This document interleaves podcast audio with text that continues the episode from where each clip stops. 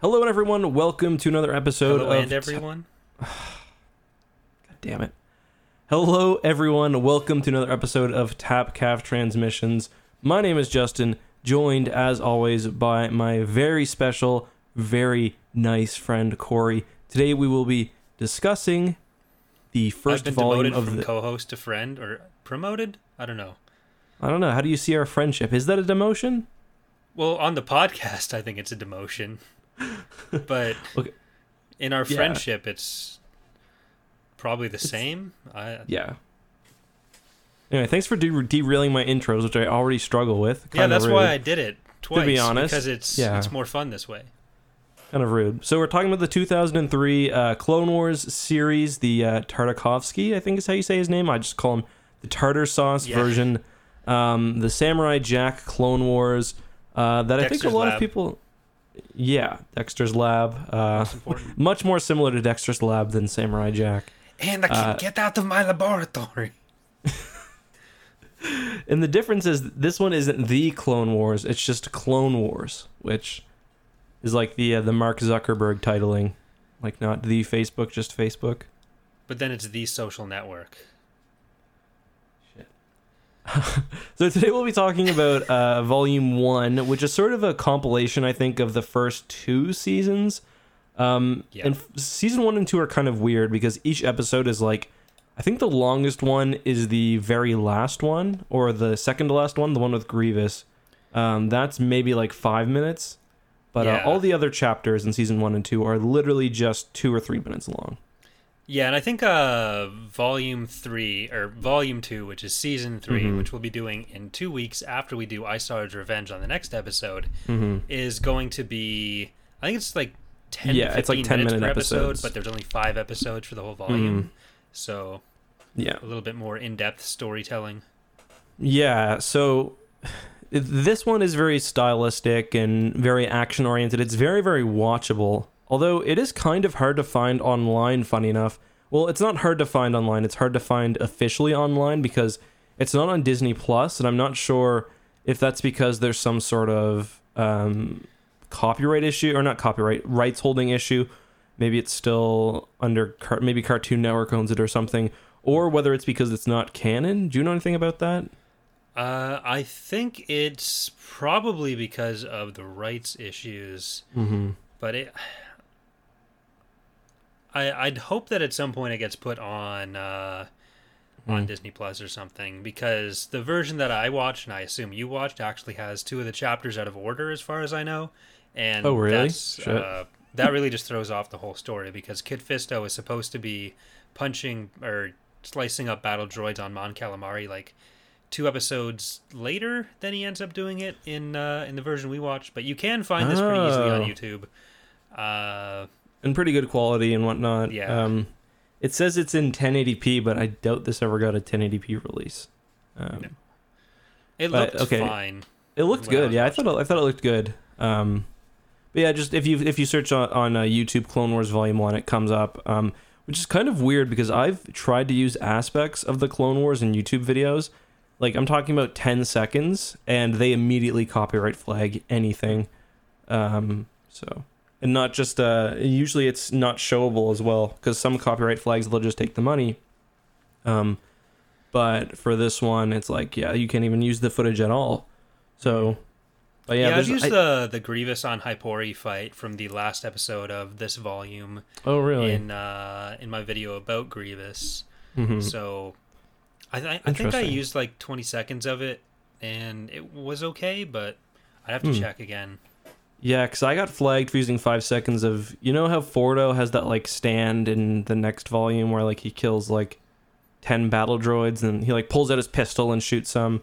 Mhm. I used like five seconds of that and got the video taken down. That's strange. yeah. Because Uh, usually automatic detection only happens with uh, 20 seconds, right? 21 to 23. They can technically auto detect anything. It's just Star Wars generally um, will allow auto detection less, but like for other things, like I used a clip from Akira in one of my videos, and it was like five seconds of that, and I got flagged by like the Spanish rights holder for some reason. Um, so yeah, it's kind of weird. Yeah. Could have that- been manual, I guess. Yeah, I, I, I think I've only used it the once, and I don't think I had a problem there. I- But Mhm. I'd, yeah, I'd have to check again. Mm-hmm. But uh, but yeah, so this came out in 2003. The volumes we're talking Yeah. about now, which means it came out. But this series was made to kind of help fill the gaps between episodes two and episode three. So Mm-hmm. it in, introduced a lot of stuff that we would see in episode three before the movie came out. And Less so this uh, volume, but yeah. yeah, Well, Grievous shows up first. Grievous, yeah. Uh, so there's a bit of that because this series was fundamental, like a lot of Star Wars, was fundamentally made for the purpose of selling toys. Mm-hmm. So uh, there's a lot of action in it. They had relatively short episodes. Mm-hmm. Uh, you could even call it like really It's cool like a bumper. commercials, but uh, yeah, but yeah, it is. It's like it's like a bumper, like because Cartoon Network. I I never watched it on Cartoon Network, but they do have like these little two or three minute bumpers that they play between shows. I don't know if that's where they originally aired. I think we got it in Canada on Teletoon, maybe. Um, but yeah, you're right. It, it it's literally like a commercial. Yeah, like Um, it was made because Hasbro wanted something to help advertise for toys, Mm-hmm. and uh, and that isn't really a, a shot at it. That's how like ninety No, percent of cartoons exist. That's ninety percent of Star Wars. Like George Mm-hmm. wanted to make the money off of the merchandising. That's why Ewoks are there. Yeah. But uh, but yeah, so that that's kind of the the origin of it, and it was part of the Clone Wars multimedia project that sort of launched Mm-hmm. that off, where the initial books and series or books and comics and uh, and this show started to introduce a lot of the lore for the actual Clone Wars, Mm-hmm. and uh, we'll probably get into a bit more of that as we go here. Uh, Yeah.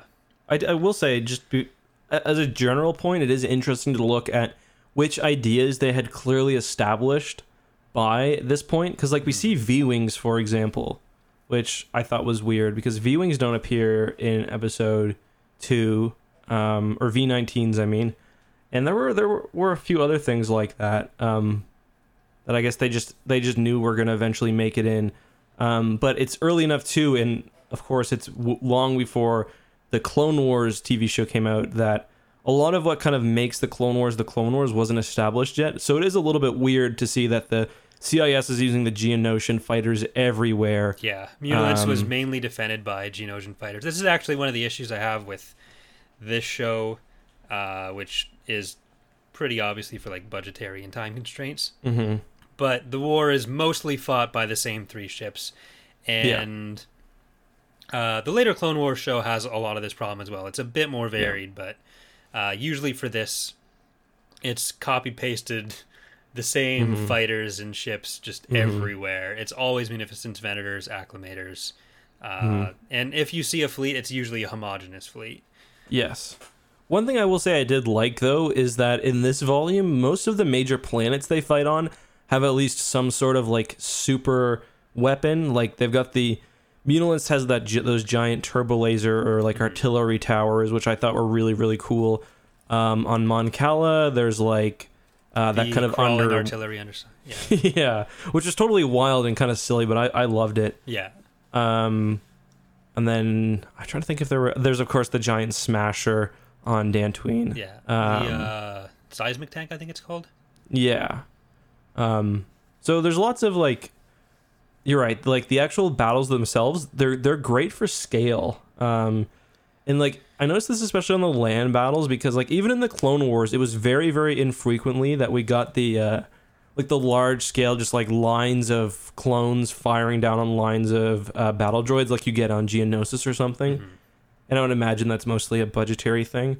But in this show, just because of the way the animation is and how short the seasons were, I guess they could afford to do these huge battles. Like, like the one on Muunilinst is gigantic. Like there are there are you would imagine hundreds of thousands of clones advancing on this city, which they're just recklessly destroying.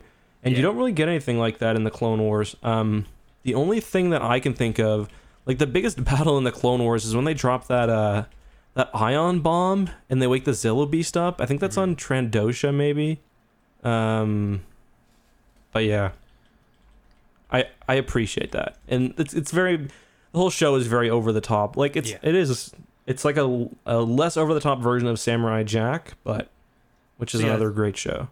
That's actually something that comes up a lot with uh, this show when people try to compare this show to like episode three, even or the later Clone Wars. Like, Mhm. oh well, look how badass everyone is in this. uh, and what they're able to do versus what they do in other stuff. But I think uh, that's something I've never really agreed with because this show is meant to be very over the top. Like it's Mhm. not really supposed to be the the canon thing that Right. uh, that a Jedi can just punch the shit out of a million super battle droids at once. Like it's very stylistic. It's very over the top action. So I I've never personally factored it into anything when talking about like oh this is Mhm. actually this powerful or uh, was Totally. it Plo Koon in, in Volume Three that leads the thing where they just jump out of the the Venator yeah, onto the, uh, the? Battle of Coruscant, I think. Yeah, Yeah. so I've never really put too much weight on uh, hmm Stuff's performance in this versus other media, and I, we'll Mhm. probably get into that when talking about Grievous in particular. Yeah. because he's usually one of the the focal points for that complaint about other media. But I Mhm. think if you're comparing like what Grievous is doing in this to what another Mhm. character does in another thing, it's Mhm. really apples to oranges.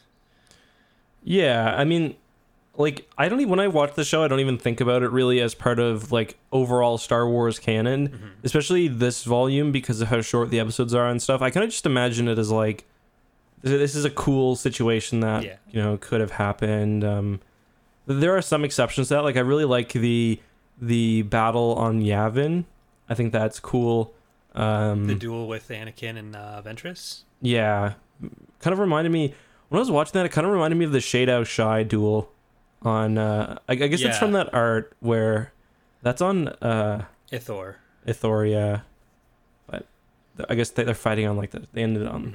kind of a similar location. But I guess we'll get to that when we get to that. Should we just kind of go through the different chapters in order as much as we can? Because sometimes the Uh, chapters overlap a bit.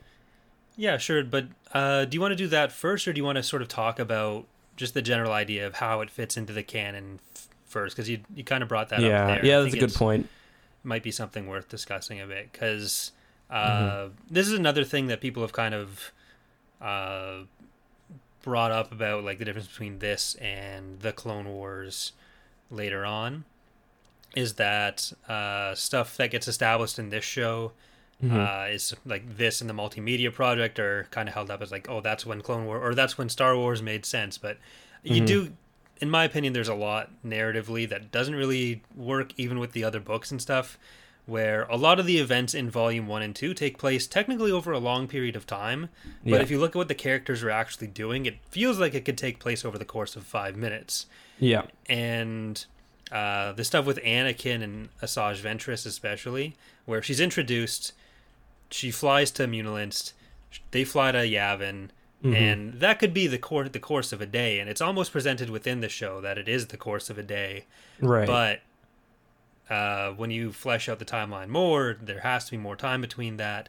Uh, Mhm. So it, like, this show to me has always been a bunch of cool kind of vignette situations that Yeah, stand on their own as really word. fun battles to watch. And my memory of it uh, before this rewatch, I hadn't rewatched it in a long time, other than like individual episodes, Mhm. uh, which is kind of how I watched it initially and how it's kind of intended to be watched. Mhm. Uh, for some reason, I remembered it as just being different situations from throughout the war, rather than being the one concise, basically Battle of Muunilinst. yeah, it's like kind of what everyone's doing. Yeah. Yeah, Yeah, I, th- I think vignettes is like a really great word to to use for it because it, is just kind of like this is like there's there's not really a gr- greater narrative at least at this point. Like you are just kind of seeing, except with the Anakin and the Ventress stuff, I guess, and the dark side stuff there. Mhm. But really, it is just showing like what the what the war was like, and it it does feel like the whole series feels like it could just be like the first month of the war, and this volume feels like it could just be the first month of the war. Um, but I don't I don't really try to force it into greater continuity. I really don't worry about it. Like Mhm. I'm I'm kind of of the opinion, and this has come up a bit. I've noticed with Star Wars Squadrons as well. People trying to figure out like how like like one of the big things I talked about or I saw talked about online was oh the Empire is customizing their Tie fighters, um, and that's like explicitly not allowed. But like sometimes you just gotta make stuff that's cool and that's fun. Mhm. Um, and I think that this like strict adherence to canon uh, is a is a detriment. And I don't think, for example, we'd ever see a show like this come out now, which I is is disappointing. I think Mhm. because it, it is too hard to make it fit in. If you want a strict canon approach, it is too hard to make it fit in with everything else. Yeah, and like we kind of talked about this on one of the previous episodes. I think it might even have been when we talked about the final season of the New Clone Wars, Mm-hmm. where uh, I think both of us kind of said that the purpose of the canon should be to serve the individual stories rather than Mhm. forcing it the other way around. And like, exactly. I think for both of us, it is really like one of the things we like about Star Wars is trying to figure out what the overall canon is, but uh, trying to say like, oh no, this is exactly how this is what happened. This is what happened. This is what happened. You're probably not going to get something that's super solid, even Mhm. if that were the ultimate goal of the people making the stories. And it's it's almost impossible, especially when you're talking about events that never really happened, to make something. Uh, sorry if that kind of blew anyone's mind there. Star Wars is fake. Uh, trying to make it always fit together. Like there there should be some story that they're just kind of existing because they are cool. They take Mhm. place within the broader universe.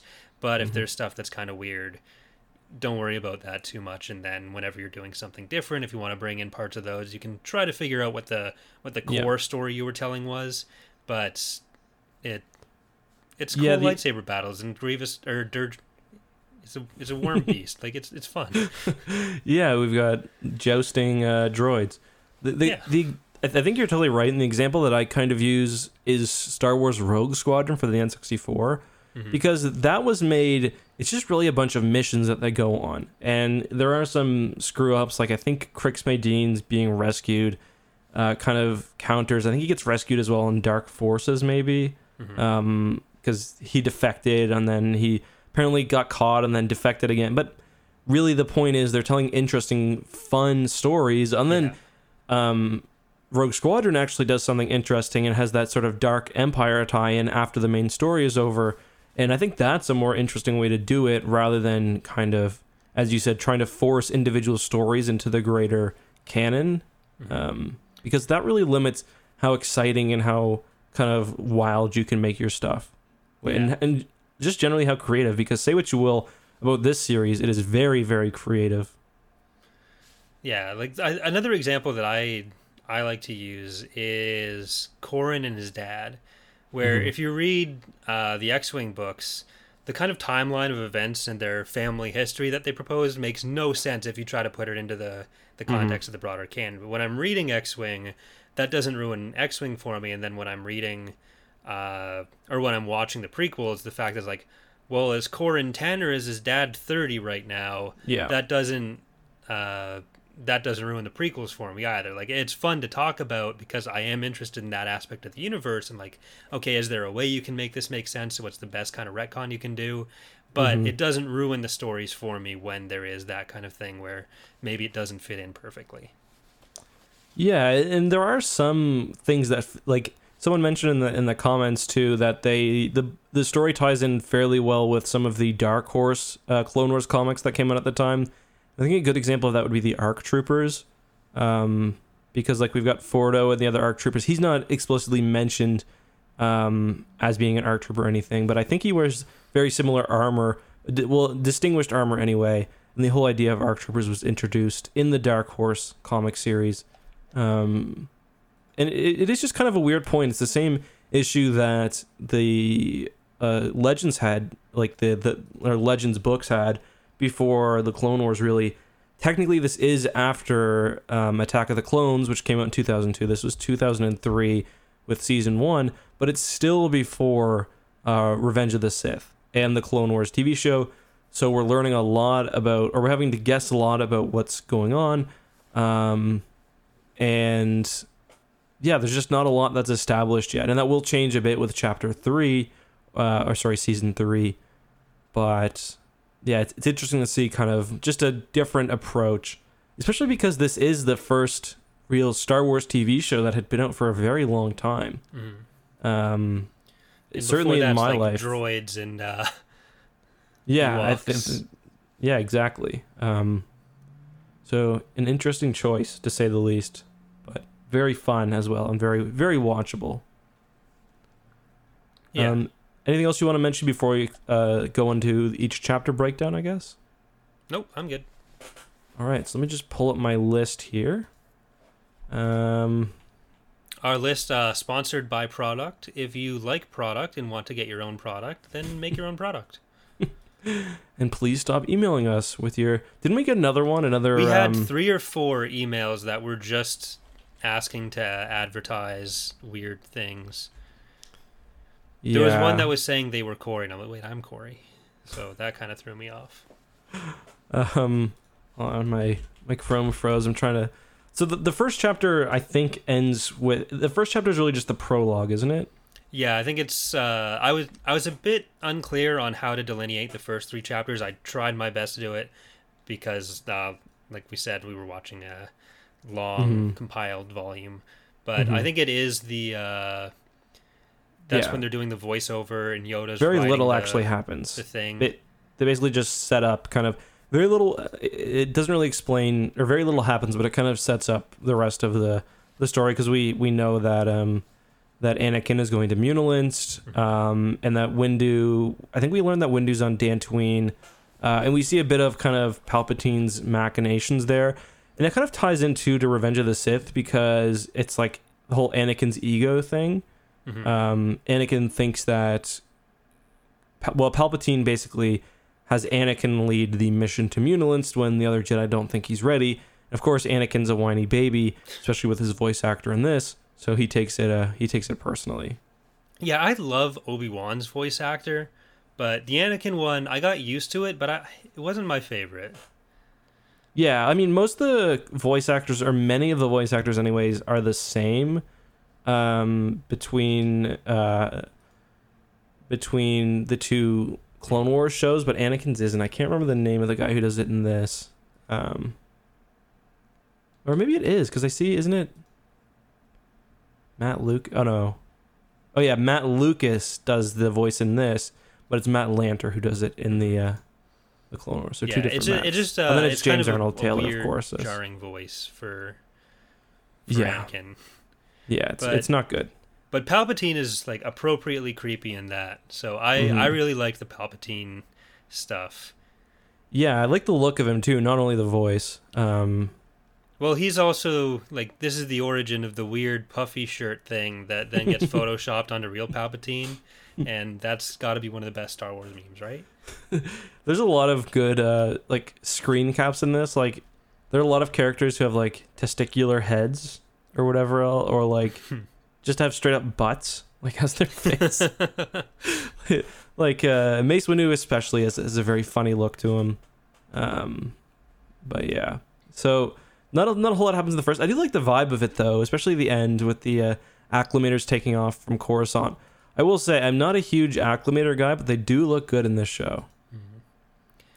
So there is one thing that kind of stuck out to me in chapter one that kind of stayed there throughout the rest of the volume, Mhm. where the relationship between Anakin and Obi Wan is like pure tension right from the Yeah. start. And Yeah. I never really got the sense any point in this show that they in any way were friends or liked each other.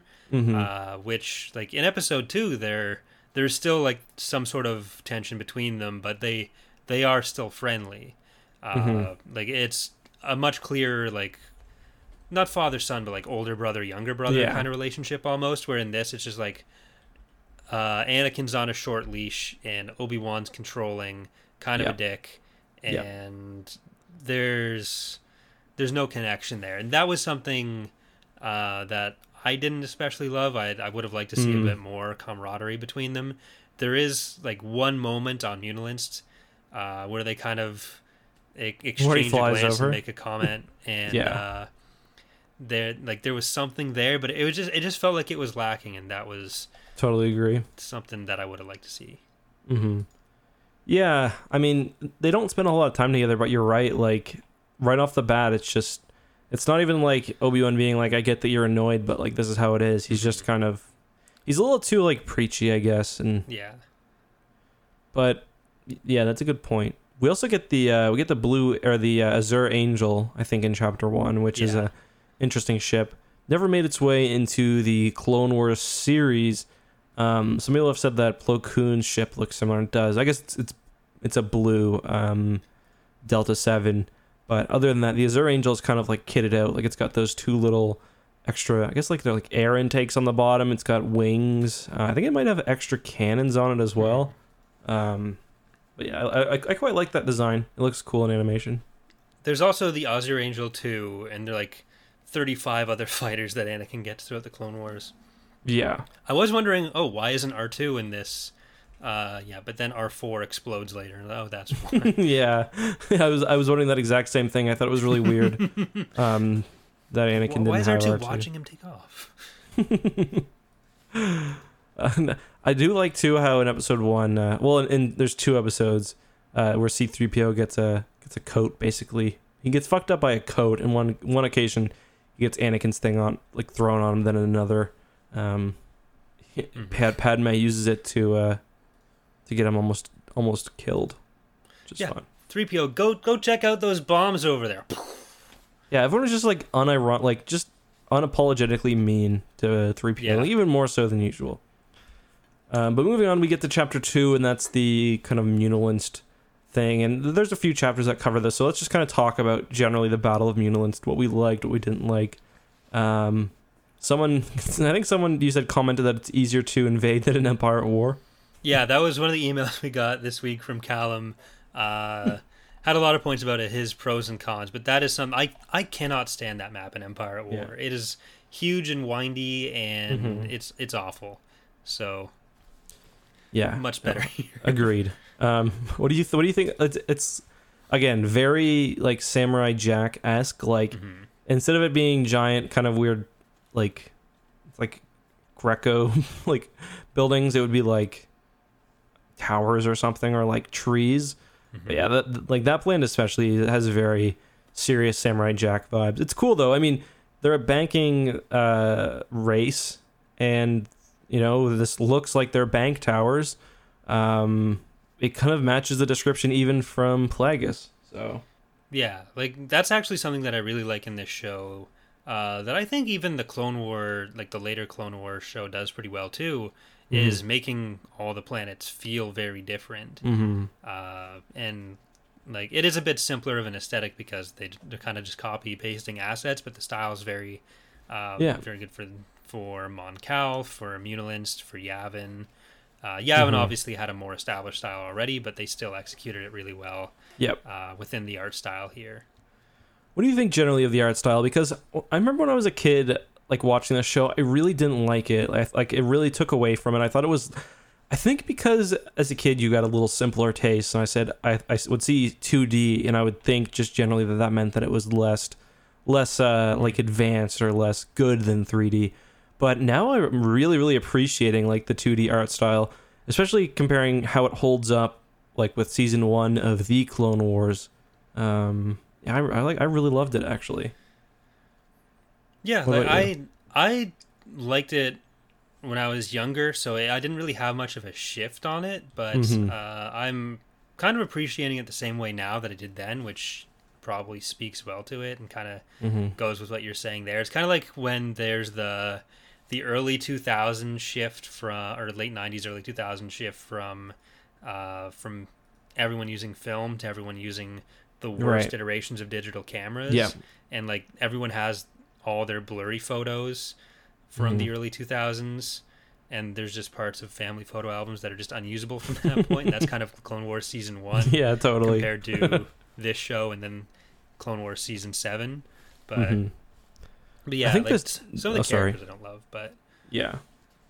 The ships especially I think look good and the clones look really good. Um just like like all the the war stuff. Some of the characters are maybe a bit too stylized like for my taste, but like the I'm looking at a picture of the the clone troopers from uh, the next ch- chapter 3, I guess which we're also discussing now and yeah, they just they just look great.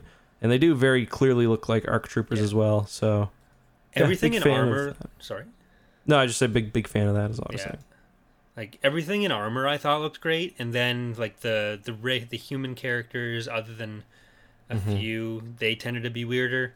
Mhm. Uh, so like Yoda, I really don't like in this. His design is Yeah. kind of gross. Uh, He's not great. Yeah, like Anakin is good. Obi Wan I don't love. Padme I thought was good. Mhm. but it, it's kind of hit and miss with the with the human characters. What do you think of those giant uh, weapons platforms they have over Muunilinst? Uh, I like that they gave them kind of unique defense platforms that we want to use Mhm. in Fall of the Republic, but Mm-hmm. uh, they they are just kind of space dildos. So I mean, that's a lot of Star Wars, though. yeah, space dildos and space pizzas fought the uh, Galactic Civil War. But I mean, if you think about it, there's not really a whole lot else they had like for options. They could have used Yeah. Lucrehulks, but the CIS like really didn't have very much in the way of established of an established navy. Neither did the Republic. That's why Mhm. in these first two chapters, all you see is acclamators. I was mentioning earlier too that I don't, I, I never used to be a huge fan of the acclamator, but in this show especially, I think they look great. Um, see, I kind of I'm kind of the opposite, where I normally like them, but in this show, I think they look really weird. Mhm. There was one shot in in this volume that I thought they looked cool on, where I think it was one where you could sort of see the back bottom half, Mhm. but anything that was kind of top down or side on, I, I thought they looked really, really wonky.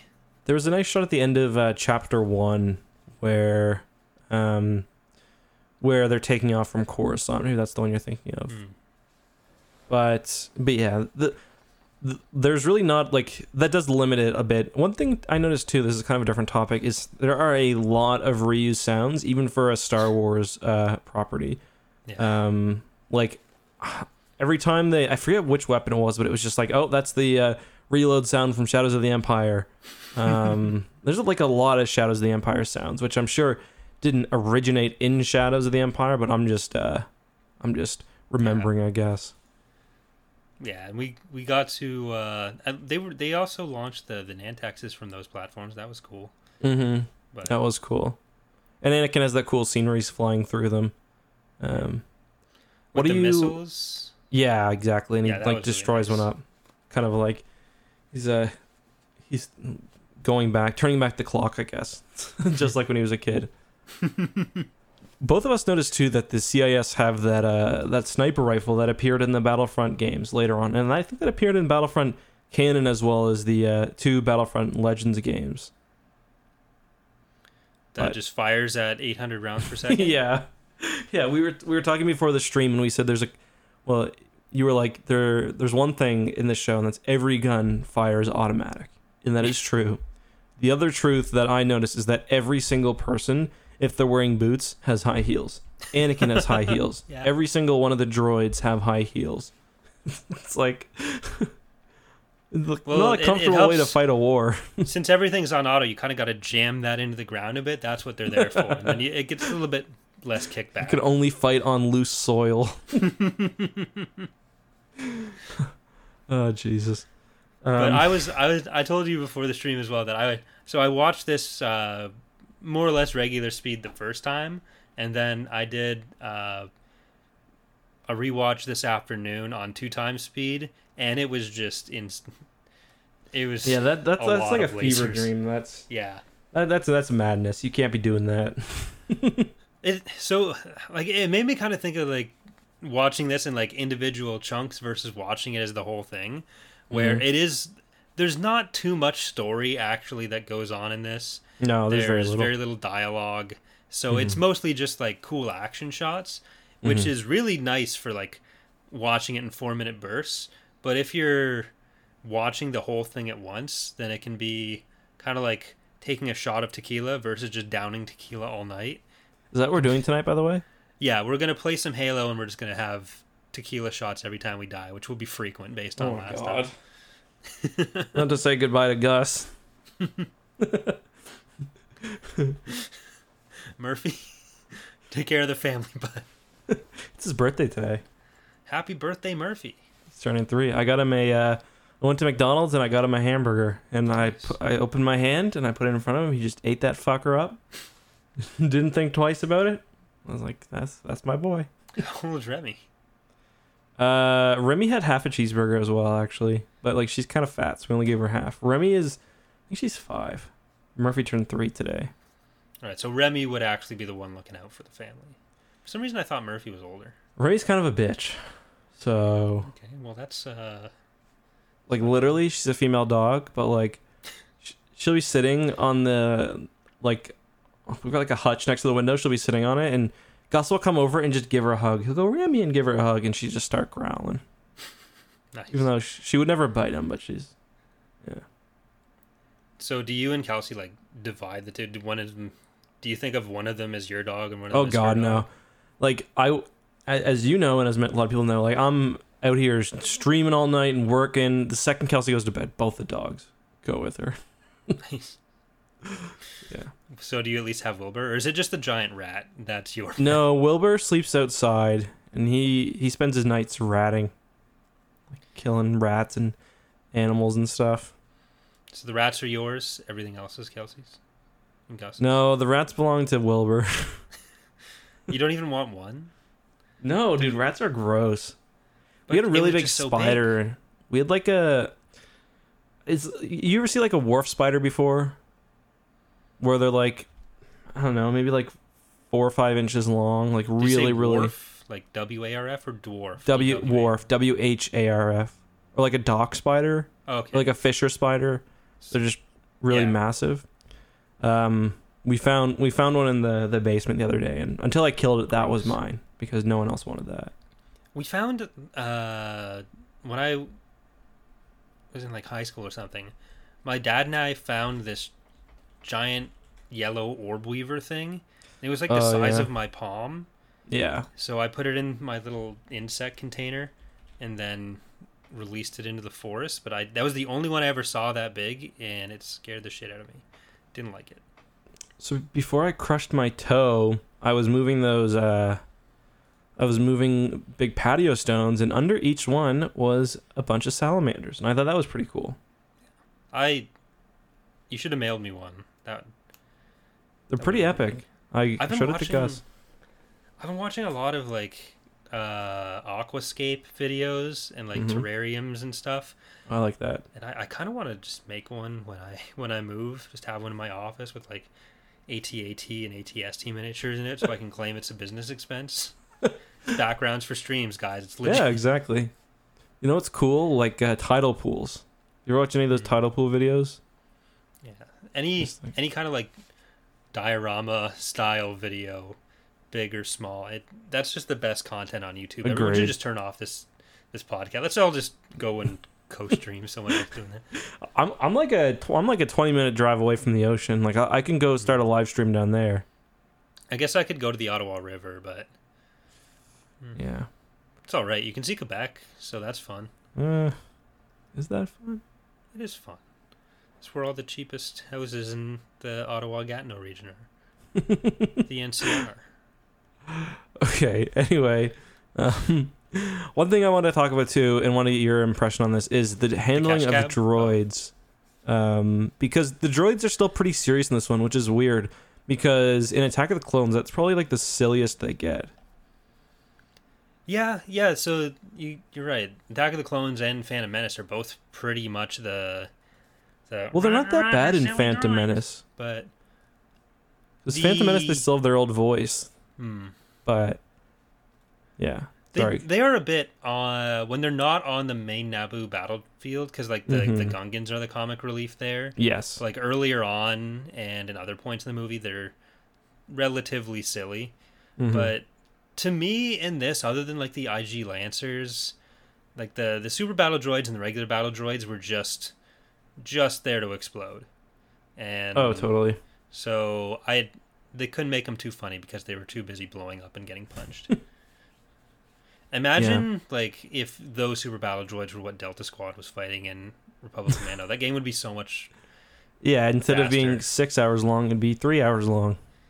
It'd maybe be fifteen minutes. um, but yeah, it's I don't know. They're they're fine. They they don't have the the over the top personality.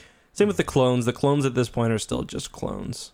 Yeah. And really, even in episode three, the clones are still just clones. It wasn't until I guess Commander Cody gets a bit of uh, even Commander Cody, like the clones all look the same.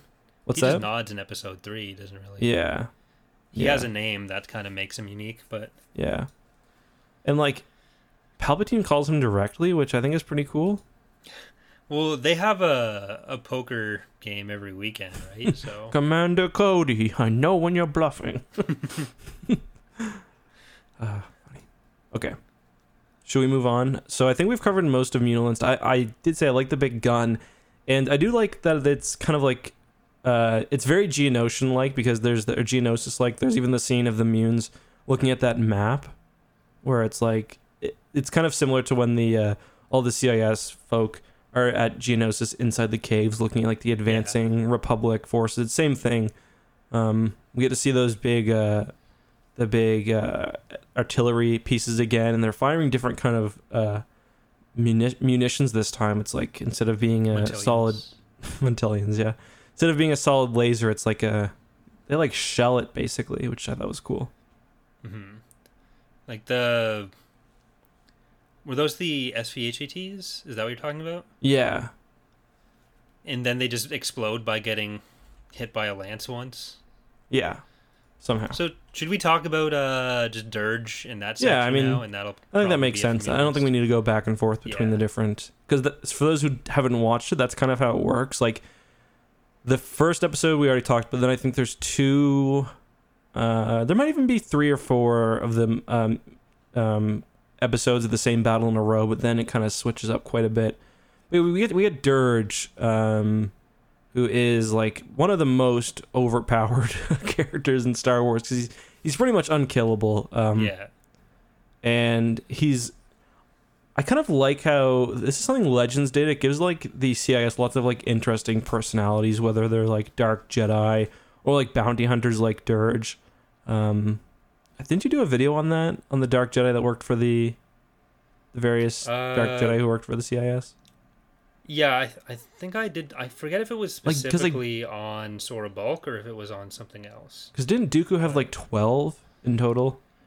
Yeah, he had a bunch of the Dark Acolytes, and then Sora Bulq kind of led them. Mm-hmm. Uh, and I guess Ventress did later too. Mm-hmm.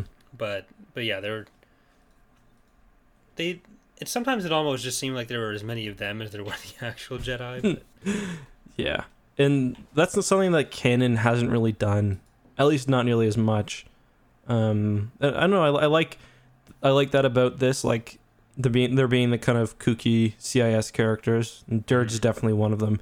So, Durge is basically, I, at this point, uh, does it? I, I guess it doesn't explicitly say, but he is a bounty hunter just working for the CIS, right? Like yeah, he's not he he's working for them because he specifically hates the Jedi. right. Uh, I think because did they exterminate the Jedi?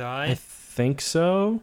and I, so I was trying to figure out if Gen'Dai was named after Jendi, Mm-hmm. which I assume Probably, is, yeah. But, I imagine. but yeah, he just he's just basically there to kill some Jedi, Mm. and uh, the mun- I wanted to call them munitions, the moons. Like, well, why are you here if you're not going to do anything? And then he gets on a speeder bike and uses a does lance, a lot which- of things. Yeah, which I mean, I wouldn't personally pick a lance as my weapon of choice for a space war, but hey, if if that's what his deal is, perfect. And luckily for him, Obi Wan decides that you know what, we're jousting now. Yeah, I mean to be fair, it's like a explosive tipped lance anyway. So that's Mhm. kind of nice. And it's like the, the he's got like the cool IG droids with him. yeah, the IG Lancers. Yeah. Um so that's cool, but I mean, he gets his ass kicked by Obi-Wan on like I guess it's two different occasions in this. Yeah. Obi-Wan chops him up and then later uh he goes inside of him and like explodes inside of him. But he does Yes, he he does does. enter him um It's no better. you try. You try to explain how he kills him or how he defeats him the second time. I can't. There's no good way to say it. No, there's not. Obi Wan expl- is inside Durge and explodes. But yeah, like my, my notes for chapter eight just say Durge is only good at not dying, which is pretty much what happens. Like he pulls out eighteen different weapons, Obi Wan ruins them all in one go, and then they end up running off later. But that is when we see Obi Wan in the clone armor first, I think. So, Yeah. Unless I just missed it on the earlier art, but that Yeah. kind of sticks throughout uh, uh, later canon stuff, and then we see that in uh, the Clone Wars as well. So Mhm. that's always something that I thought was really cool. Yeah, I think his armor is a bit more clone trooper e in this one because doesn't he later on just have like a chest plate and then kind of but because like plate, in this yeah. he's wearing full clone trooper armor except with a cape, isn't he? I think it's a little different, but Yeah. He's Um, wearing like random assorted bits and pieces in other media, but like he Mhm. pretty standard is Yeah. part of a chest plate and a shoulder plate, I think, one of Mhm. Pauldron's. yeah, But he's an OG. He's down there with his boys, you know.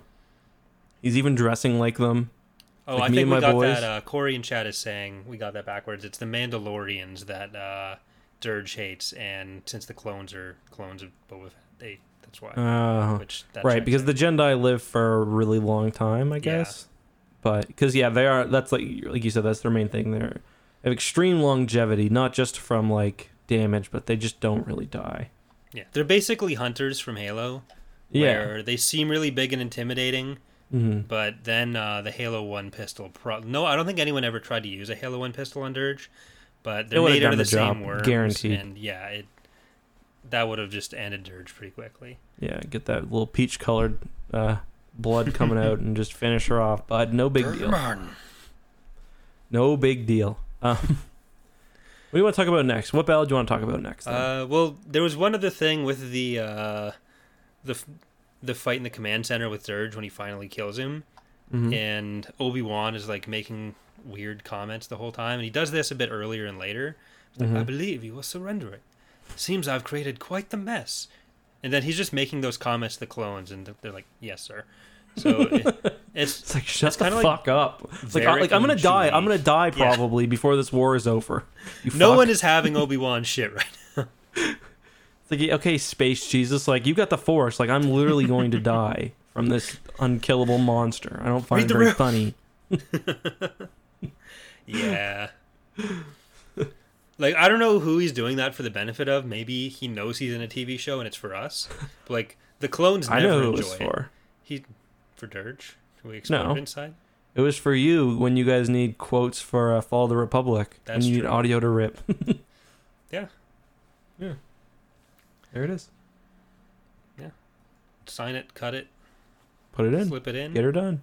Yeah, slip it in like you did with Durge, and uh, Oh, that God. explode all over the all over the ears of our of our players. It's like yeah, the clones don't like him. Anakin doesn't like him. No one likes Obi Wan in this universe. Besides Obi Wan. Yeah, Obi Wan loves Obi Wan. it's actually it's a lot more like Zapp Brannigan and Kif. I don't know if you've ever watched Futurama. Yeah, yeah, of course I have. But I don't think so. You're saying he's Zapp?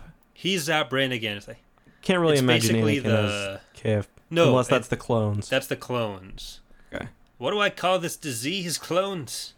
Sex Lexius, sir. the sexiest disease. I mean, yeah, that works. I've exploded inside Durge. That I can definitely see. Obi Wan just needs short shorts. Maybe it'd be. The idiot wants to see you now. Should we talk about Mon Cala? No, let's talk about Kif some more. Fine, let, We- we'll talk about shirtless Kit Fisto. doing literally the exact same arc from the Clone Wars, just way better, in my opinion. Well, compressed into three minutes instead of having to Like I said, into a whole arc. way better. Well, it's I think it's a lot more creative too than because it's the same general premise. There's the Mon Cala and the Quarren. They don't really like each other very much. Um, that's pretty much it. And then there's droids as well. Yeah, I think Yoda mentions the and Isolation League by name too. Yeah, he not does. Just, yeah, Yeah. And That yeah, I just, I just think a like it's a lot more creative um, because the the one thing I did like about the Legends one or the sorry not the Legends the the Clone Wars one is where they um, bring the Gungans in and they drop them off on the acclim or from the Venators and they're just like jumping in from the hangar. That was funny, but uh, yeah, I like this one a lot more. yeah. This is it was fun. I liked the canon. Mhm. Uh, the Mon Calamari jousters again. Kind of weird that jousting is the the combat method of choice in Star Wars at this point. We got jousting. Yeah, do they teach that on uh, like in like grade two of Clone Wars of clone training. It's like Well, clone training, Mon Cal training, it's just like Yeah. I understand using it in one place, but Mhm. it, it comes up a lot. So I mean, there are also like a lot of creative weapons too. Like it's it's better than just it being swimming droids. 'cause there's like different. I think like there's like a whole new droid class if I remember correctly, and there's like droid submarine. yeah, So. And there's the giant cannon which just gets yeeted the fuck like into some deep sea ecosystem that's probably very fragile. yeah, but we can't see it anymore, so it's fine. They're like, okay, what should we do? Should we just pull this out of the water and dispose of it safely, or just yeet it into the sensitive ecosystem? Well, that it because like isn't Like, it eat Mon it, eat it, eat Calamari it. live up on the cities, and then the Quarren live in the deeper in the ocean. So Mhm. they probably just pushed that into a Quarren neighborhood. right, so it's like more Quarren racism, I guess. Yeah, Okay. Um, so it was I will being say- quarantined. if I were managing this battle, I don't think I'd be parking my Venators in the water. At least not right over the Well, no that one wouldn't parked be- their Venators in the water because it was acclamators. God. right acclamators.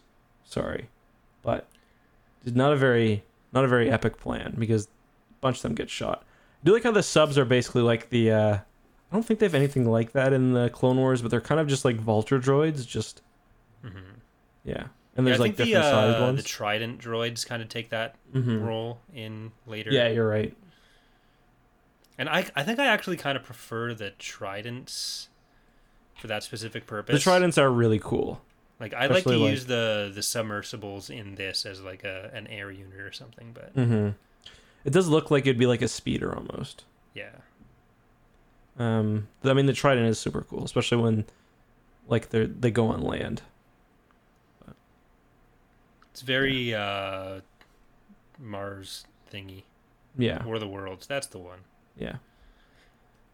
But uh, but yeah, that's that's kind of what happens on Mon Cal. Shirtless Kid Mhm. Fisto, a lot of shirtless Mhm. Kit Fisto. Then we get a few more shots of shirtless Kit Fisto. Uh, I I tried mean, to he make he, he do be looking thing, good though. Yeah, you can see why him and uh, Aayla hook up later in hmm weird ways. Um, I do like to. There's a shot where one of the acclamators gets blown up, and the other ones just like get put. There's like a big wave that just like knocks Mhm. them across the sea. I thought that was pretty like cool. toys in a bathtub. yeah, and That's what I do with my acclamator toys. just like a fleet of acclamators and one large rubber ducky. The rubber Um, ducky has a super laser. Did you notice Kit's got the? He's got like a looks like an ocean lightsaber though. It kind of looks different um, than a lot of the other ones, and he does some like water bending as well. He's like throwing bubbles basically. That's how he. That's how he destroys the the, leg on that thing. Yeah, I don't know if that's water bending or air bending. I think it, he's airbending underwater. Mm-hmm. So we'll have to we'll have to talk about that on our Avatar episode. Which do you think is the worst of the bendings? Of the See- four, I don't know if there's more, so don't spoil if there's more. But of the four, that that I think that uh, Earth and Earth is lame. yeah, Earth is the one that I definitely wouldn't want. I could I could see myself wanting to be either fire, water, or airbender. Probably fire or airbender, especially like I'd definitely pick airbending, but I could see an argument for the other two. Earthbending is kind of just meh. I'm not that far yet. I'm only I'm like halfway through season two, I guess. But it seems like with firebending, you can do shit like use electricity and stuff. Because like Zuko's sister makes like lightning. Yeah, like lightning bending is kind of a high level Yeah. fire bending technique. But then there's like the water benders. Like I thought it was pretty cool when they're like controlling the plants. Remember that? There's Yeah. like the episode where they go yeah, the swamp see Yoda. guys. Yeah. Yeah. Yeah. Oh, was yeah, there, there's a lot more stuff that's gonna happen. Like I really like how they develop the power usage in in Avatar. But One I don't want to say too much because th- that will spoil you. And there's gonna be Mhm. people trying to spoil you in the chat. And I saw some people on Twitter being not very epic about that. oh, yeah, I'm not reading the chat right now because I figured that was that might happen. Yeah. So I- let let poor Eck remain naive about whatever happens in Avatar, so he can enjoy it properly. I do like too. The last thing I'll say because this isn't the Avatar episode yet. I like how Yet. each one has like sort of a unique like.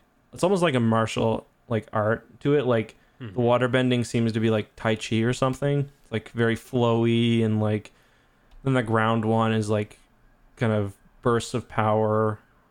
Mhm. Yeah. Oh, that was cool. Anyway, should we talk about because that kind of brings us nicely into the Ventress arc, I guess. Yeah. Because there's like the first episode. There's like I don't even know what it's just like. I don't know if they're testing droids at that place or if it's just like a battle arena or what. Um, it looks like they put out a call for like super duper hunters, and then Ventress comes in and murders everyone. hmm So like war beasts and droids and bounty hunters, but then they Mhm. all kind of suck, or they're all meant to be powerful, but then Ventress is just that much better than all of them. I noticed there was one droid. I couldn't remember its name. The the red one with like two gun arms that I recognized from somewhere. Uh, I think it got a high res um, picture in the uh, one of the droid books. What's the droid book that has all those weirdly high res? Is that like the Essential Guide to Droids? It's like those really weirdly high res. Yeah, Droid. this new essential guide to droids is the one with like the Great Heap and Vuffi Raa. and Yeah. stuff. Anyways, I'm pretty sure one of the droids yeah. there got um, a depiction in that. I can't remember what it was though. Let me see if I can find it. But yeah, I thought that was kind of cool to see all those different uh, creatures and whatnot. Droids. Uh, I'm trying to scrub to where she first shows up because I got it open on the side, mm-hmm. and Palpatine talks to Ventress almost immediately in this too. Yeah, But, it's like 20 uh, minutes in, by the way. Okay. Yeah, here we go. But yeah, there's a weird wolfy hair dude. Mm-hmm. Shit, I was just at the red. I'm looking at the one at 18 minutes. I think. 18 minutes. Let me see. The one. Yeah, I just saw his head go rolling. Yeah, that so- guy. I recognize him from somewhere. I can't remember from where. Yeah, the flame, the flame one there. Oh, I'm pretty sure that was the one that was meant to be a replacement for. I feel like I did a video on him. It was he was meant to be a replacement for other, um, like a replacement for the mainline battle droids. Hmm. Um, what's his name though? I can't I can't remember, but I think he was maybe made by like Sienar or something. But yeah, I recognize him from somewhere. But yeah, it's a cool scene because we see lots of like uh, we see lots of um, just weird. Weird aliens and Yeah. droids. Yeah, Uh, but yeah, then she tries to tell Dooku she's a Sith, and he's like, "No." yeah, I, I do like that. It's like she like she thinks she's hot shit, and she's like, yeah, you're actually not. Yeah, but then uh, we do get uh, Palpatine approving Dooku taking a an apprentice, which Mm-hmm. they they need to be a bit more plausible deniability there, I think. But uh, but yeah, Yeah, I do like how it's it's also the droid is called the L8 L9. It was made by the Tagge company, so Mm. Baron Orman Tagge. Um, I do like how he specifically calls her like an acolyte or something. I don't remember the exact wording he uses, um, but it's pretty clear. It's it's and that's how I like Darth Maul handled too. Like, like not an like they're they're not a Sith. They're just like a a ra- rabid dog basically, and like Palpatine is Palpatine's sending her to her death. At least he thinks. yeah. I think even Dooku generally thinks of Ventress as someone he's disposing Mhm. of eventually. Mm-hmm. Uh, I, I don't think. I'm trying to remember. There was someone else that I think kind of got presented as who Dooku would have taken as a Sith apprentice mm-hmm. and gotten rid of Ventress. It might have been Sora, but uh, but yeah, she's she kind of just gets sent off to deal with Skywalker because the Battle of Muunilinst is still ongoing this entire Mhm. time. Uh, and Anakin probably smells horrible because he's been in his cockpit forever. But uh, we we kind of went over everything with uh, Yeah. the Muunilinst there. We may as well just go straight to the Mhm. Yavin duel. Yeah. Ventress is also another comic tie-in, I believe. I think she first appeared in the Jedi comics. Because Mhm. this isn't her first this isn't where she was first introduced, I don't think. And I believe she was imagined for Attack of the Clones as well. She, I, wasn't she always meant as some kind of like general Jedi hunter, and that's why she has her lightsabers? Mhm. I think so. And then kind of got split off into her and Aurra Sing, kind of Mhm. from the same character. I didn't like Aurra Sing's legends. Like, her like uber skills that like Legends gave her because like she's still alive by like Fate of the Jedi, Yeah. and I don't think she's a Jedi in canon because isn't that like her backstory? She was like, Uh, Um, failed Jedi apprentice or something. yeah, yeah, She had a really weird story. I think it had a, a fair amount of inconsistency, so I was never Mhm. sure which thing was being used. But yeah, she shows up with like the Mandalorians in Fate of the Jedi. mm-hmm. Yeah, that was or I yeah, someone Legacy of the hires her. I think I think Leia or, or she's hunt. I don't remember exactly what, but she's either hunting or working for Leia and Han. yeah. I need to when I Um, but she's still like the top of her game. Fate of the Jedi. Yeah. I'm pretty sure she's been killed now because I don't. I think she's mentioned as killed in uh, Solo. Hmm. Um, yeah, she's killed by Beckett. Um, she's. I don't know. That's fine. I got. Yeah. I, she's not. She's literally in two seconds of the Phantom Menace. Like I don't really have. I don't really have any. uh Any big love for her. hmm But uh, but yeah, so Anakin is like walking through Yavin, Mm-hmm. and there's clones flying around getting murdered, and Anakin can probably sense this and sees some of it. He's like, something's not right. I can feel it. It's like, no shit. Yeah. Like you followed Ventress here. The clones are getting murdered. Mm-hmm. Obviously, something's wrong. Like, no wonder Obi Wan hates you. Yeah. Yeah. this I is where he gets his scar, so that's cool. Yeah, I I will say I really really like this duel as well. I think I would actually say this duel is better than almost any in uh perhaps better than any in the Clone Wars. I would agree up until season seven. Because Yes, I, I think, think that's a the fair- Ahsoka and Maul duel is really good in that. This duel does one thing that I think is really necessary for almost any Star Wars duel to be next level, and Have that's Anakin like scream at the end. yes, no, but that's is there for most of them. Um, but for real, I think it's like a smart use of the environment. Yeah. um, because this duel reminds me a lot of the episode five duel, and I think that's on Mhm. purpose. There's some really clear, um, like. There, there- there's some clear references. I think there's one part where uh, I almost said Ahsoka, where Ventress comes out behind Anakin with the lightsaber. It's like exactly like when Vader comes out behind uh, Luke after that kind of like brief interlude there. yeah. Um, but yeah, the main thing is like the they kind of move through the environment and gradually get to the apex of not only the duel itself, but this literal tower, um, Mhm. which I think is really cool. Um, and then there's just like different stages, like when the the rain starts, like that's a distinct stage. They get to the end, like you know, it's the the way they fight changed. Um, it's a, a lot more interesting than like that's what was missing, I think, with the duel in Rise of Skywalker on the Death Star runes, which could have been a lot better because they are kind of limited to that one area. There's some cool Yeah. stuff with like jumping, but another good example would be like the duel in the Phantom Menace, where um, they start off in kind of the hangar, then they move all the way through the generator room, and then eventually they're at that giant pit. Or in Return of the Jedi, even that you they move through um, Palpatine's uh, like his office, I guess. uh, I'm trying to think of some other ones, but and same with like that's why I find um, the duel in episode two to be kind of underwhelming, even though it's got Yoda in it or whatever else. Just because it's it's not exciting. Like there's no movement or flow to it or story. And that's what this one really has. It's just sometimes they stop to throw stuff at each other from the walls. Mm-hmm. It's more like a turn-based game. Mhm. Like Yoda and Dooku are playing Final Fantasy, and Yoda rolls high in his deflection, but I suppose. Way too high. It's like he rolled a, a 30 somehow. then shot- the party's down. They need a healer to deal with Anakin and Obi Wan, but this this metaphor fell apart somewhere. I'm not sure where, but It's, uh, it's all right. The shot with the water, of course, is pretty cool too on the lightsabers. mhm. the rain, really calming, except for the screaming. That was that was less calming.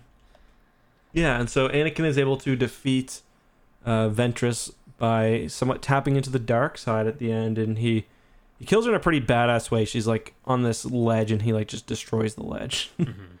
Mhm. she falls down, of course, not to die, but to disappear for later. Yeah. All the best Star Wars characters fall down to disappear for later, and everyone thinks they're dead. That's that's the best way to kill someone off, because then you can just use them later. Yep. Happens sure. to Palpatine six times. Happens to Maul. Happens to Boba Fett, to probably. uh, Boba Fett. He falls into a hole. Uh-huh. Uh, Thrawn and Ezra fall into a hole. Space hole. Um, Just a lot of holes get fallen into. Abeloth is locked into a hole for a few more book series, but uh, Yeah. but yeah, Yeah, and that's actually so the two the battle is the last two at well the eighth and ninth episode of the second season. Um, season two actually starts off with I think it's like the Mace Windu stuff. Not Yeah. really much to say because like very little actually happens in that. It's the less least dickish that I think Mace Windu has ever been because he's kind of nice to that kid for thirty seconds, which I don't know, kind of impressive. yeah, he gets he gets a drink from this kid who should be nowhere near a battlefield. Yeah, Yeah. what do you think of the Uh, seismic tank? Because I've always thought it was kind of weird. It is super weird. I mean, I one thing I like is that I can imagine it being some sort of mining vehicle that's been repurposed for like war, which I guess is what most of the stuff would have been at this point. So that's kind of cool. I mean, that itself too is it's very Samurai Jack like because it's like going in and taking apart this massive beast, just mechanical this time. Uh, and even Mace Windu kind of moves like Samurai Jack in this this one. I mean, I, I love some of the things he does too, but like, there's a part where he punches a, a few battle droids, and I'm like, like, damn, that must really hurt your hand. Yeah, they're made out of tinfoil. yeah, I love that part though where he's using the uh, the the scraps to destroy some of the other ones is really cool. I've been kind of waiting for that to happen more often. Yeah, like it's a it's really lucky for Mace and for everyone else that gets surrounded by super battle droids that they never bother to shoot yeah, at anyone because like Yeah. they would have been screwed. But luckily, uh, he gets as much time as he needs to just get as many punches in as possible, hmm and uh, then he just finds his lightsaber floating later, and that that really helps him after the Mhm. the seismic explosion thing. I will say these those two chapters are probably the most memorable, um, maybe of the whole series. Like, because that's they're really the one thing that I remember watching as a kid. Um, I think just that because and the it- Ventress duel is what everyone kind of goes back to. That Yeah. Ventress duel and Muunilinst ten get mentioned the most. yeah. I mean, it's so over the top, but it's so cool as well. Hmm. And then we get the probably the most boring of the chapters, the Ilum ones. Yeah, other like Yoda uses the mind trick to Mhm. go and rescue Luminara and Barriss, Mhm. but they they should have been able to handle themselves, to be honest. Agreed. And Padme kind of sees what Yoda's doing, Yeah. but it, it just seemed like Yoda was using the mind trick for the sake of using the mind trick, which doesn't seem like very you're Yoda-y. yeah, you're like specifically not supposed to do that. Yeah, Um, and sacrificing the the mission they're supposed to be on to go and help his friends is like basically what he gets mad at Luke and Anakin for doing all Mhm. the time. But Yeah. So yeah, I just I really don't like Yoda in this series. He's not Yoda no, enough for me. he's kind of gremlin thing. yeah. And I will say though, an attack on Ilum is genius. Like the Confederacy should have used all like some of those. Just take like two percent of that Muunilinst fleet and just have them bombard the shit out of Ilum. Jedi Yeah. aren't getting any more lightsabers. Jedi are going to be demoralized. You'll kill a couple of masters there. I don't know. Makes It sense. me. definitely should have just made a stop there. It's on the way to to Muunilinst from pretty much anywhere. So Yeah. Yeah, just go for it. Or they could build Starkiller Base. Yeah. I suppose. I did like Padme in this arc, but that was kind of the only thing I liked about this arc. It's just boring. I just kind of. I watched this probably three times and just had to struggle not to zone out. That's one thing Yeah. I I realized while watching this. Like my attention span when just trying to watch TV is so low at this point. Hmm. Especially, uh, you really notice it with like something like this, or like even when I'm watching Avatar, because it's like if you miss two minutes, like you might miss the entire point of like this fucking season. Um, and just like, ah, it's like throw my phone across the room, I guess. Well, with this, it's really easy to zone because it's like it's all high paced action. So when I was re- rewatching this afternoon, I ended up like I was doing that while working on some other stuff, and there were entire sections where it's like, okay, I, I remember this now. I'm just gonna look away, and Mm-hmm. there was a lot of points where I just didn't feel the need to look back at the screen because it was just okay. This is just the fighting. I, I kind of know what was going on with the fighting. Exactly. Then I realized it was all fighting. Yeah. So I was like, eh, okay. Yeah. Yeah, it's like if you miss fighting in a show, it's like whatever. Yeah. but Um, uh, I guess that gets us to the final chapter. yeah. Uh, chapter One- twenty. The one I've seen chat has been waiting for because they this of course features the most powerful Jedi in Star Wars Legends according to supershadow.com. Uh, Shaggy. yeah. I don't know if this would be sh- like Shagai or Shaggy or it's Space Shaggy from Scooby Doo. Yeah. I remember his voice being a bit more comical. So What's that? the naming and we have Wolfmon as well yes. on Muunilinst, leading the the end of the Battle of Muunilinst. I forgot about that. Yeah. but then we do get shifted over to Hypori, where Mhm. Master Varric, I think his name was, Mm-hmm. uh, dies to Grievous, mm-hmm. uh, while calling Obi Wan, uh-huh. and so we get the the dream team of Coyote Mundi, K'Kruhk, Shakti. I, I don't think I don't think that is. K'Kruhk because that's what I thought, but I googled Isn't it. it? I think it's just no. Isn't he even wearing his hat? Oh, maybe maybe I just read wrong because that's the I'm first pretty thing. sure that's correct. Okay. Yeah, I'm, pro- I'm probably wrong about that. Then. I'm not like hundred percent positive, but I Oh no, yeah, you're wrong. I just I just googled it. Yeah, sorry. I'm wrong. No, sorry, you're right. I'm wrong. Okay, it's like there's only so many Whiphid Jedi. I like K'Kruhk. Doesn't he in Legends? Doesn't he live forever? yeah, he's on the council, uh, with uh, it's him, Tree Lady, and other guy, like uh, in Legacy. So How does he live for so long? Do Whiphids live He- forever? Apparently, K'Kruhk does at least. It's the hat. That's where he gets his power. I never really noticed the hat, to be honest. The hat was a big deal for a long time. K'Kruhk's sweet hat. I guess I never really noticed it. Well, he's got his hood in this. I, I don't think he actually has the hat. I just, was just scrubbing through looking for it. But if you look at the the legacy stuff, because he was just- off. Yeah, I just I just found the. uh Oh yeah, that hat. Okay. Yeah, because Yeah, he was off training. He like he took a bunch of uh, younger Jedi around and protected them after Order sixty six. And it it's not explicit when he went and rejoined Luke's Jedi Order, but by legacy, uh, everyone else that we know from NJO is dead, including Lowbacca, who Mhm. should have been alive for sure.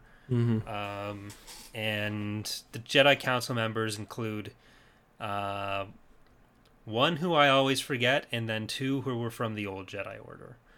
There was is. Tree, who was upset about Ood Bnar being dead and was like Understandable. friends with Ood Mace Bnar's Windu. cool, to be fair. And there was K'Kruhk. How did he Yeah. survive Order sixty six? K'Kruhk? Yeah. Oh shit! I just did a video on this. Uh, he he got not shot by clones. but then he was like hiding in the.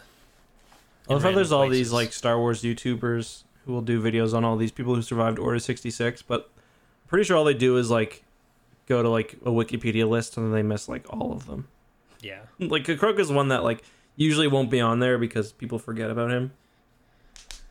See, Um, he's always like the the number one example to me of Jedi who survived Order sixty six, and because I I think the video I did was specifically on characters who survived until after Endor. Yeah, because that's And- that's a much smaller list. Yeah, and Yeah. who still did something useful afterwards, which is an even smaller list, Mhm. which is basically Empatojayos Brand, K'Kruhk, and uh, what about what's her name? Uh, Tree Lady. no, why am I forgetting her name? Um, the the greasy girl, the greasy old woman. Um, Oh, uh, Vima-Da-Boda. yeah, Vima Dabota, yeah. Yeah, she's she's helpful too. Yeah. But I mean, it's it's much rarer that there's a character established, like in a Clone Wars era piece of media, who then makes it because all of those ones like Vima-Da-Boda, they're just established afterward. Like they were established before uh, the Clone Wars. Mhm. Um. So yeah. But uh, but yeah, so Grievous is there. There's also the guy who's kind of like he's human, but he's got like the the head wrappings. Mhm. I don't know if it's meant to be like a turban and it's just stylized, but Mhm. So I don't want to call it a turban per se because it looks more like it, it's kind of wrapped around him as well. Mhm. But uh, but yeah, he's there too, and I think he dies the kind of off screen. But everyone Yeah. in this fight except for Shaggy and him, I think, survive. Well, So- Shaggy has the worst death. He just gets crushed. Yeah, that kind of sucks to, to be him. But Uh, but yeah, this is the first time we see Grievous kicking the ass of Mm-hmm. uh, two Jedi Council members hmm and uh, a couple other random Jedi and Aayla Secura who. So I think season two came out in 2004. So this is still a year out from the movie. So it's pretty cool Yeah. that they got this. Um, that they got you know him in here. I mean, obviously there's a lot of stuff. Like the voice is the most obvious thing that's different. He only uses Mhm. like he doesn't use his second set of arms. I don't think. Um, he might in the second season, but I don't think he I does in this battle because he does. I think he's got his lightsaber on, on his leg or Yeah. on his foot. So I I don't know if it was just an anim- animation limitation, but I think they also wanted to save the Mm-hmm. the four arms for uh, a big reveal in episode three. Mm-hmm. But we'll see in two weeks when we watch the next chapter.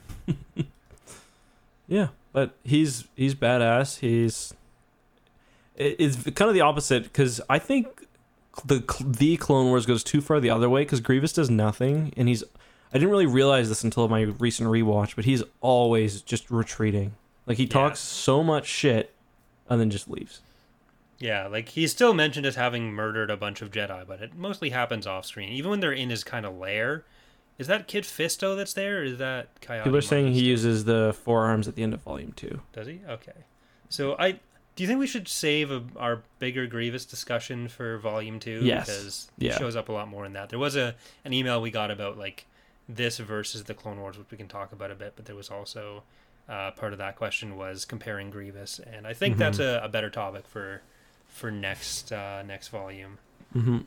Yep, I, I I agree. Um, so should we just talk about general impressions and emails then? Anything Uh, else you sure. want to cover? I like to Uh, say I, I really enjoyed this personally. Yeah. Sorry, I I, didn't mean to cut you off. But yeah, I don't know that I can really say this versus the other Clone Wars. I think they both are good at different things. This is like a lot of fun, punchy Mm-hmm. uh, action scenes. I don't think it does a, a great job as like a big narrative thing, but I don't think it's trying to do that, and I don't Yeah, think it exactly. needs to do that. So I like this for just those kinds of fights. I like Mhm. the other Clone Wars, uh, mostly the the later seasons for their character arcs and everything. Seasons one through three of uh, the Clone Wars, I don't enjoy a huge amount, but uh, Yeah, but yeah, I would say on average this is better than the Clone Wars, but the highs are nowhere near as high, and the lows aren't as low. I don't know if it's actually on average, but just like it's it's really fun. I, th- I think it does what it's trying to do better than the Clone Wars. So yeah, it sold some whether- toys, and that's that's all it needed. Yeah. So subjectively, whether you like this or the Clone Wars better will be up to you, but it's very, very fun. Uh, yeah, that kind of my thoughts there. So, shall we read a couple of emails then and answer them? Let's do that. That sounds like a good idea. Okay. Um, so we had one from uh, Callum who says, "Oh, we already read that one. That was about Muunilinst being a lot less complicated to invade." Absolutely. Uh, Anthony says, "Was rewatching the sequel trilogy. and gotta say, I feel like Armitage Hux was a character of a missed opportunity. The first movie portrays him as a rival of Kylo, the second movie turns into comedic relief, and the third movie is basically a cameo. Uh, who are your missed opportunity characters? That's an interesting question at the end. I, I mean, I, I agree with the Hux thing. Uh, he's definitely, I think, misused in episode eight, and then there's not really much they could do with episode with him in episode nine, I guess. Can you think of a missed opportunity character? For me, it would be Darth Maul in the prequels. Uh, no, I I was always kind of satisfied with what happened with Maul, Mhm. uh, and then he came back, and every missed opportunity was fulfilled. Yeah, But uh, I'm trying to think of if there's anyone that really sticks out as someone who should have been used more, and definitely Abeloth. I think she should be in more places. No, I don't know if that I really have one offhand here. That might be something that I have to think about and come back to. I would like to see maybe like I don't know. There's like I always get disappointed whenever there's like a Rogue Squadron character that never appears in anything else, but Yeah. can't, can't really think of any right now in particular that kind of like to have seen covered. I mean, I'm sure I'll, I'll try to think about this, but I'm sure, I'm sure there's some, but I can't think of any right now. Um, yeah, interesting question. Uh, then we've got one final one. Uh, actually, I just closed the thing. Do you want to read the last one? I just Uh, closed yeah, it. so our other email this week was from Joel Davis. Do you think it would be interesting if, in the new canon post Return of the Jedi era, Thrawn was essentially an overarching antagonist in uh, the post Jedi pre sequel trilogy? If the sequel trilogy is going to be retconned in Dark Empire and Palpatine, then why not have the pre sequel trilogy post Jedi material essentially be Bantam era post Imperial factionalism, but with Thrawn as an overarching threat? Uh, so I don't I like I want Thrawn to come back and do something, and I, I'd especially like some sort of live action Thrawn thing, whether it's a movie or something else. Mhm. But I kind of would want to see that more with the Chiss Ascendancy or whatever's going on in the unknown regions at that point, uh, rather than trying to reignite the uh, the whole warlordism or Mhm. uh, Empire versus New Republic thing, because I understand why people don't like the uh, Operation Cinder getting rid of all the warlord stuff. But I also feel like we got those stories already, so Mhm. I can understand wanting to get rid of it, which is also why Palpatine coming back I thought was not great because we did get that story and it wasn't that great the first time we got it. Yeah. So, uh, like I, if I want to read about Thrawn being this warlord threat, then we kind of got that with the Thrawn trilogy. I don't really need that so much. If they wanted to do that as a movie thing, then maybe because I think that would be a be a good way to kind of do the Thrawn trilogy as a movie, but without ha- like being able to change the kind of things that make the Thrawn trilogy not good for movies in the first place, which we've kind of talked about uh, in our last Command episode, I think. But Mm. but I'm I'd be happier with him being used in other places or even after uh, the sequel trilogy instead. But what yeah, that was my thought. I I think if because if they bring Thrawn back pre sequel trilogy, he's very limited in what he can do. Um. So if and that was if- your problem with the the pre Endor Thrawn trilogy in the new canon, right? Yeah, like he's got no room to operate. I know how it's going to end. Um, so if they are going to bring Thrawn back, I'd prefer it be um, afterwards. But Mhm. I, I think the most likely opportunity for him is in the Rebels uh, sequel show that's been rumored. I imagine that would feature Thrawn and Ezra. One thing they could do is not find him and then find him after. Uh, see, but like maybe they don't age in hyperspace or something. I don't know, or like something strange happens to them. I don't know, or maybe just just live a long time. But I just he he needs to have an interesting because he's they've done a good job setting him up, I think, but he hasn't done anything yet that like truly is deserving of like like he's mostly just been a really good imperial imperial. He hasn't really had his moment to shine yet. Mm-hmm. But, uh, but yeah, I think that's that's all I got. Yep. Um, maybe we'll just save questions for next time. If you listen, guys, if you want to send us a, a question about this episode of Tapcaf or the next one, uh, or anything about the Clone Wars, you can email us at tapcaftransmissions at gmail.com. Just a reminder that we won't be covering Clone Wars next week. We will be going back to the X Wing series um, to look at Isard's Revenge, which I'm excited for.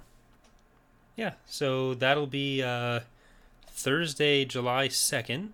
Mm-hmm. uh, where we'll be doing Isard's Revenge on my channel. Then we'll be back on Eckhart's Ladder on Thursday the 9th to talk about uh, Volume 2 of the Clone Wars. So you got a week to read Isard's Revenge, then you got a week to watch the Clone Wars Volume 2. If you want to send in questions, that's tapcaftransmissions at gmail.com.